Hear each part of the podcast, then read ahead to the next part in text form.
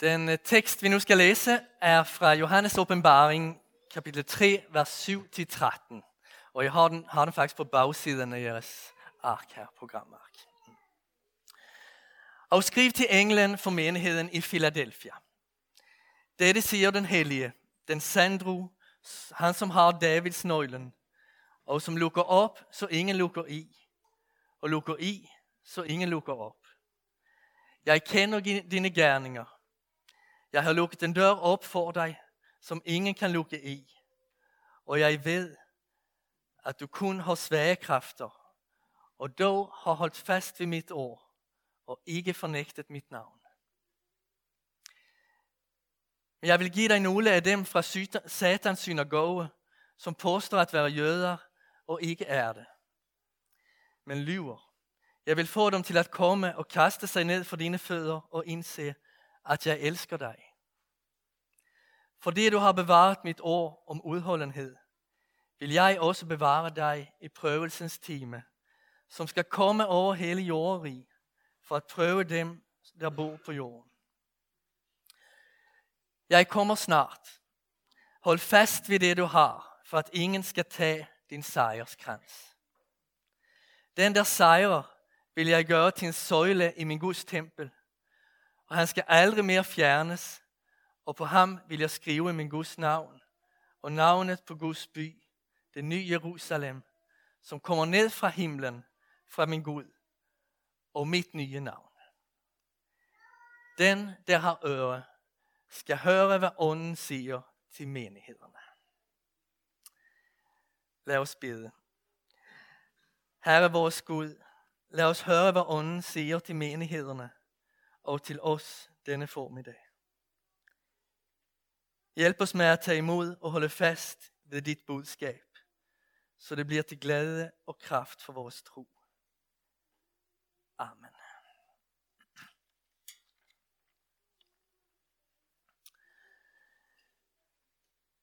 To katolske munkeordner, der lå ved siden af hinanden, kom i konflikt om hvor grænsen mellem deres mark, marker gik. Hvem der egentlig ejede hvad. Eftersom det ikke kunne løse sagen, besluttede de at afgøre den ved en teologisk debat. Jesuiterna var det första till att presentera sin debattör. Och när franciskanerna såg vem de hade valt blev det helt mätt. Jesuitermunken var supersmart. Ingen af dem ville kunne besejre ham. Så de besluttede at lige så godt kunne sende klostrets bager til at debattere. Så det gjorde de. Da jesuitermunken så at det var bæren, der skulle debattere, fik han ondt af ham. Eh, och og for at uligne styrkeforholdene en lille smule, foreslog han, at det skulle gennemføre debatten ved kun at bruge tegn. Debatten satte i gang. Jesuiten øh, ehm, lagde et æble på bordet. Bæreren havde selvfølgelig et brød med. Han lagde et brød på bordet. Ehm, øh, jesuiten holdt en finger op. Bæreren holdt to fingre op. Jesuiten holdt tre fingre op. Der, der rystede bæreren bare på, på hovedet. Og, um, ja, og slog slog ud med hånden. Og jesuiten blev nødt til at indrømme, at han havde tabt. Bæren havde sejret. Alle var chokeret. Hvordan havde det kunnet ske? Jesuiten kom hjem og forklarede for brødrene. Jeg tog et æble frem for at illustrere synefaldet. Han svarede med livets brød, som besejrer synden. Jeg forklarede, at vi ikke må starte der, men at med at der kun er en Gud. Han svarede med, at Kristus også er Gud, da han har to naturer, Gud og menneske. Jeg løftede tre fingre for at vise på, at treenigheden var der før Kristus blev menneske. Men det forklarede bæreren, at treenigheden er et mysterium. Det kan man ikke debattere om. Og det har han jo ret i. Så jeg blev nødt til at erkende mig slået.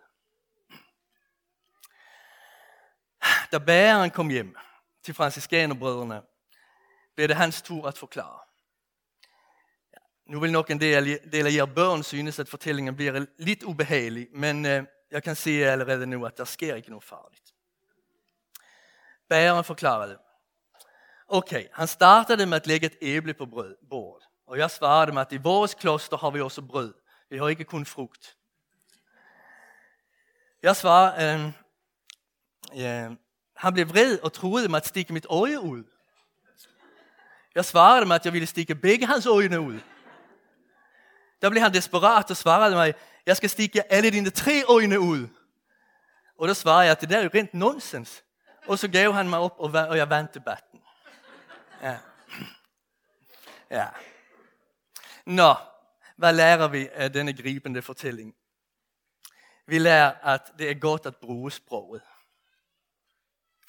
Hvis andre skal lære os og vores tanker at kende, må vi gerne tale, skrive eller prøve at blive rigtig gode til tegnsprog. Jo tydeligere vi formår at kommunikere, desto færre misforståelser. Gud skabte verden, den vidner om ham, men han så også behovet for at bruge sproget, for at tale med os mennesker. Apostlerne viste gennem gerninger på Jesu kærlighed. Men det gik ikke kun ud i verden og viste gennem gerninger på Jesu kærlighed. Så ville ingen komme til tro. Det talte også om Jesus. Det fortalte andre om ham. Og det er, hvad det handler om, når Jesus taler til menigheden i Philadelphia. Om at bevare det, han har talt. Om at bevare hans ord. Han præsenterer sig for menigheden som den hellige og sandro. Der er noget definitivt ved det begge størrelser. En kvalitet, som intet andet kan måle sig med. Hellighed og sandhed udgør en endestation. Man kommer ikke højere, og der er ikke mere at forhandle om. Og at hellig kan betyde adskilt. Men det bliver väldigt intetsigende at definiera det sådan. Adskilt, adskilt, adskilt er herskernes herre. At Gud er hellig betyder, at han alene er Gud. Han alene retfærdig. I ham er der ingen svigt eller bedrag, men kun kærlighed i dets reneste og mest intensive form. Den, der er hellig, er fuldstændig og helt overgivet til det gode. Derfor kan vi stå på en krigskirke, krigskirkegård, se navnene på dem, der døde for at redde deres land, og føle sådan en erbødighed. Jeg føler noget, der rent faktisk hælder imod det hellige. Hellighed er ikke noget køligt, men det gør indtryk, fremkalder en reaktion, en tilbedelse. Gud er også sandro. I ham er der ingen løgn og ingen falskhed. Hvis vi havde adgang til alle fakta om tilværelsen, ville det stå klart for alle, at Gud eksisterer, at det han har sagt er sandt, og at alt hvad han gør, fremmer sandhed og ret. I vente på den dag, når det skal stå klart for alle, har kirken som opgave at vidne om sandheden. Der er mange bud på, hvordan vi skal vinde Europa tilbage til Kristus. Vækkende forkyndelse. Overbevisende under og tegn. Smuk og bevægende musik, kunst og liturgi udholdende bøn og lovsang. Trofast gudstjenestfejring. Stilhed og åndelig fordybelse. Kærlige gerninger som tegn på Guds godhed. Blandt e- alle disse gode bud, for det er det virkelig, det er gode bud, vil jeg gerne tilføje apologetik. Det meste kan bortforklares eller forhandles om. Det er vi rigtig gode for i vores tid.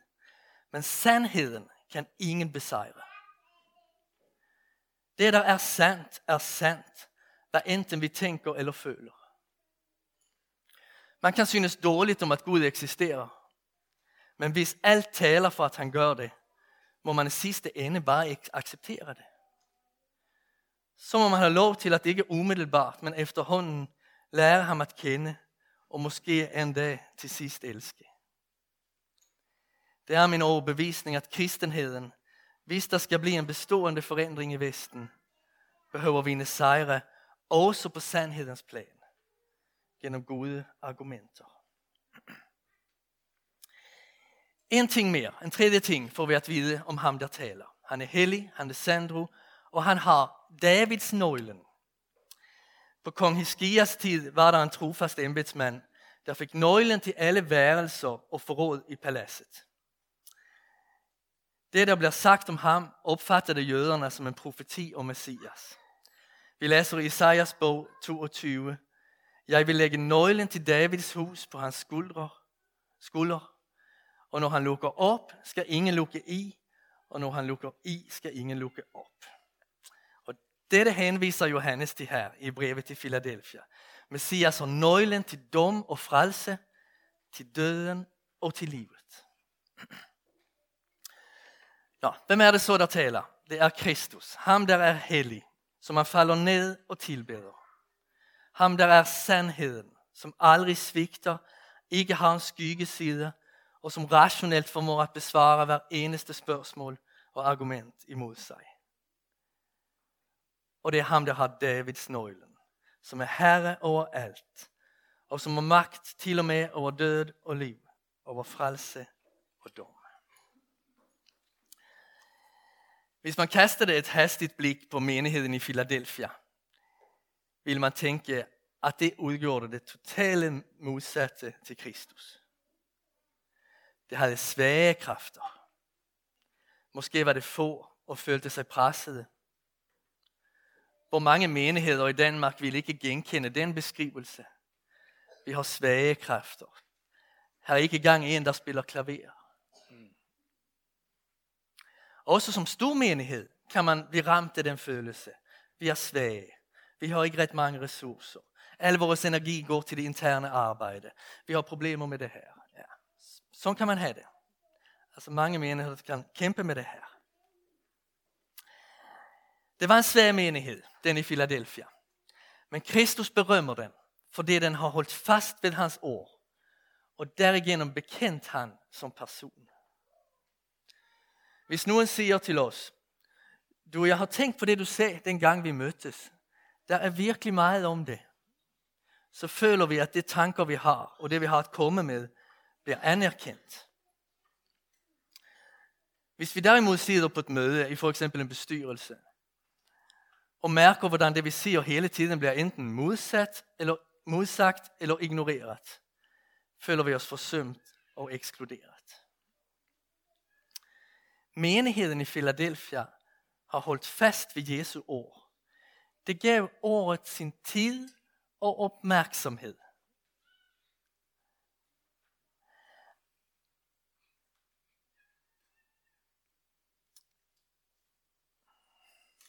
For det er bekendt, at ham der taler der er den hellige, den sandro og nøglen til frelsen.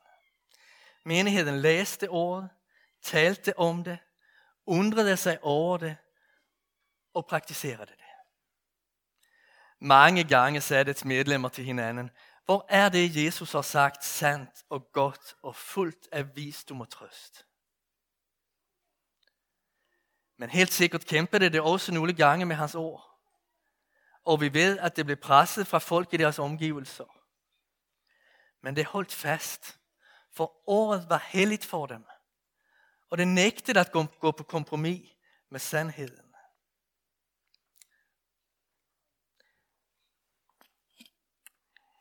Gennem kirkens historie har menigheden i de fleste kirker rejst sig ved læsningen af Guds ord.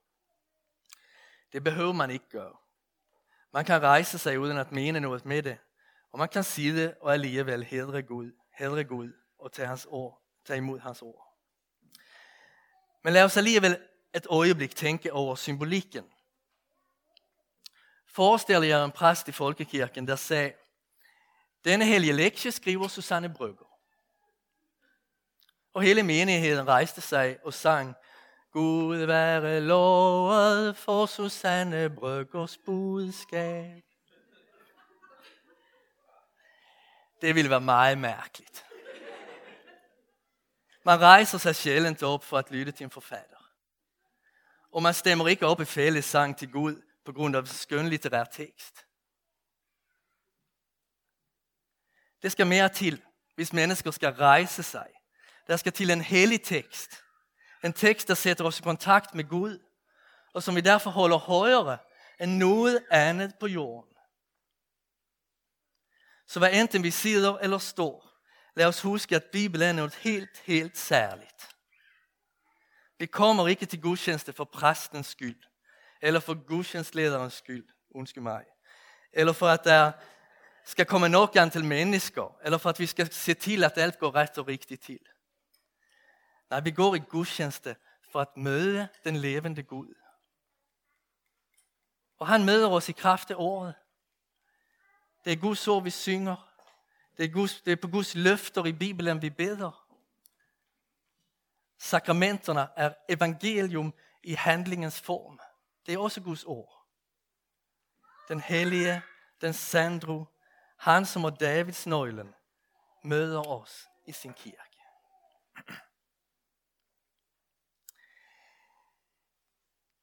Den der har øre skal høre, hvad ånden siger til menighederne, opfordrer Jesus. Det var der mange, der ikke gjorde. Johannes kalder den jødiske menighed for satans synagoge, fordi mange af dem afviste ordet om Jesus. Men så var der en del, der hørte efter, som gav sig tid at lytte færdigt, som hørte, hvad ånden sagde, og hvis hjerter Herren lukkede op for evangeliet. Disse jøder så, hvordan menigheden i Philadelphia holdt fast ved Jesu ord, bevarede det udholdende som en skat, og hvordan det aldrig fornægtede hans navn. Og det gjorde indtryk på dem. Disse jøder, som kom med i menigheden, opdagede to ting. Det ene var, at det som menigheden havde taget imod, var en sejrskrans. I denne lille menighed, som var så svag, samledes man for at mine hinanden om, at man var sejrherrer. Folk, der så denne lille menighed, kunne sikkert tænke, at det var synd for dem. Men det var det overhovedet ikke. Selvom livet var hårdt, var det aldrig det kristne, det var mest synd for. For det havde lært frelseren at kende. Det er under jubel, som Paulus skriver i sit andet brev til Timotius. Nu har jeg retfærdighedens sejrskrans i vente. Som Herren, den retfærdige dommer på den dag, vil give mig. Og ikke, kun, ikke mig alene, men alle dem, som har glædet sig til hans tilsynekomst. Altså det er jubel i det. Jeg har retfærdighedens sejrskrans. Da jeg studerede teologi, mødte jeg i perioden en præst, som tit og ofte opfordrede mig at aldrig miste sejrstunen i mit liv. Det har jeg måttet mene mig om mange gange. Mist aldrig sejrstunen. Altså han sagde det på en lidt sjov måde. Han har sådan en lidt sjov måde at tale på. Vi får aldrig miste segertonen. Det er ikke rigtig ramte hjerte, hjertet. Ikke? Ja. Men altså, vi må aldrig glemme, at i Kristus er vi vinder. Og jeg har haft behov for at minde mig om det mange gange. Fordi jeg glemmer det hele tiden. Det bibliske budskab er, at et menneske af noget bliver forklaret retfærdig. Bliver forklaret godkendt. Ønsket af Gud. Og derfor lykkelig. Men det er så let at tænke det modsatte. Vi ser et feriebilde på nogen, der tænker, hvor ser det lykkelige ud? Sådan ser det ud for dem, der har lykkedes i livet.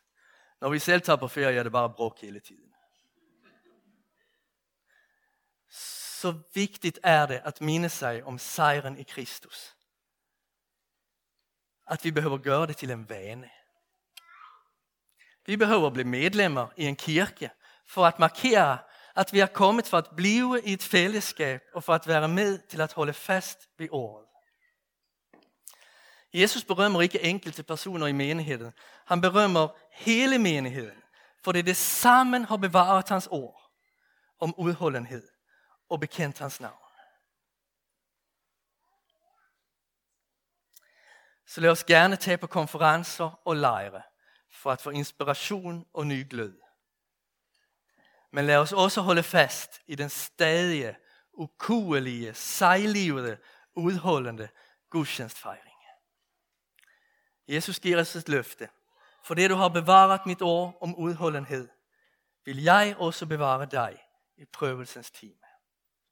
Så det hænger sammen med vores evige liv, at vi går i gudstjeneste og bevarer ordet for at holde ud i svære prøvelser. For han giver os også en advarsel. Hold fast ved det du har, for at ingen skal tage din sejrskrans. Denne menighed missionerer for jøderne. Det er ikke passive. Det sitter ikke og vogter sin sejrkrans. Eller vogter eller beholder ordet for sig selv. Det kunne man ellers føle jo, når man læser det her. Um, at så hold fast ved det du har. Så ingen må berøre det. Ingen må, ja. Men det er ikke det, som er med tanken rigtigt. Tanken er, at deres mission springer ud af glæden over at være vindere. Ud fra året om Kristus i deres hjerter. Det er meget svært at tale om Jesus, hvis man ikke er glad for ham. Hvis man ikke er glad for hans sejr. Hvis man kun føler sig som en taber. Så det har holdt fast ved Jesu ord, det har bevaret det.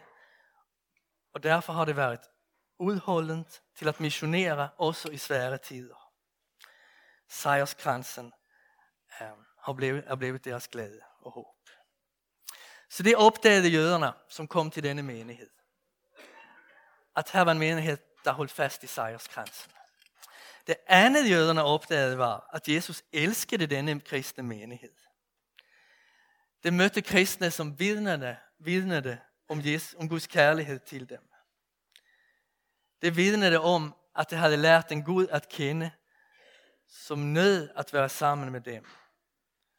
Og som havde grundlagt et himmelsk rige, hvor dette forhold ville blive endnu tættere.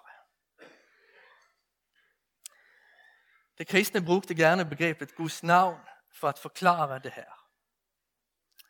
Guds navn betyder Gud selv, hans person. Hvis vi kalder nogen ved navn, så kommer personen til os. Altså det er hele personen, personligheden. Jakob taler i sit brev om det gode navn, som er nævnt over jer. jer. Og der tænker han på dåben. I dåben skete der et drama i den himmelske verden. Guds person, hans nåde og frelse sænkede sig ned over det lille barn eller den voksne. Så Guds navn bliver nævnt over jer, siger Jakob i dåben. Den kristne kaldes derefter at sammen med menigheden blive ved med at tage imod Kristus i sit liv. Den svage menighed i Philadelphia for Rus fordi det ikke har fornægtet Jesu navn. Så navnet bliver råbt ud over os. Vi lever, vi tager imod Jesu navn hele livet igennem. Og nu er menigheden ved at sejre, for det har holdt fast ved navnet. Og så beskrives, sådan beskrives fremtiden ud fra det her begreb, navnet. Den der sejrer vil jeg gøre til en søjle i min Guds tempel, og han skal aldrig mere fjernes. Og på ham vil jeg skrive min Guds navn og navnet på min Guds by, det nye Jerusalem, der kommer ned fra himlen fra min Gud, og mit nye navn. Så tre navn vil beskrives. Templet er pladsen for Guds konkrete nærvær. En hver sejrende kristen skal være en søjle i det tempel, altså leve i direkt og uformidlet fællesskab med Gud. På hver søjle, hver kristen, står tre ting. For det første Guds navn. Altså, den kristne tilhører Gud. Han skriver sitt navn på den. For det andet, det nye Jerusalem. Det betyder, den kristne hører hjemme i himlen eller på den nye forvandlede jord. Det er dets bolig. Og for det tredje, Jesu nye navn. Det er den herliggjorte Kristus navn. Han hvis menneskelighed er helt gennemstrålet af hans guddomlighed. Så i himlen bliver den kristne fuldstændigt gennemåndet af Gud. Det bor i hans rige, og faderens og sønnens godhed, skønhed og herlighed præger dem helt og fuldt. Synden er endeligt besejret, også i hjerter, tanker og handlinger. Jøderne forstod, at en Gud, som, er så fuld, som så fuldstændigt vil forene sig med sit folk, brænder af kærlighed til menighederne. Så to ting så det, når det besøgte menigheden i Philadelphia. Det så, at her er en menighed, der ser sig som sejrere i Kristus, som sejrere i Kristus, som har sejrskransen, som er vindere, som glæder sig over det, som har et håb i sine liv. Og det så, at her er en menighed, som lever af Jesus kærlighed, som bliver forvandlet af Jesus kærlighed. Og det må være vores bøn, at det må ske med os, og være sådan med os i Bornholmerkirken att at vi lever af sejren og kærligheden i Kristus. Ja, så er præken ved at være slut, og den afsluttes med lidt bonusinformation om at den første pinsekirke, der etablerades efter gennembruddet på Azusa Street i Los Angeles, faktisk kom at hedde Philadelphia. I Norge og Sverige hedder rigtig mange af pinsekirkerne stadigvæk Philadelphia. Så hvis vi kører gennem Sverige og Norge og ser kirker, der hedder Philadelphia, så kan I være ret sikre på, at det er pinsekirker. Man ønsker at være som menigheden i Philadelphia. Og det, som vi har set på i dag, er der virkelig al grund til. Amen.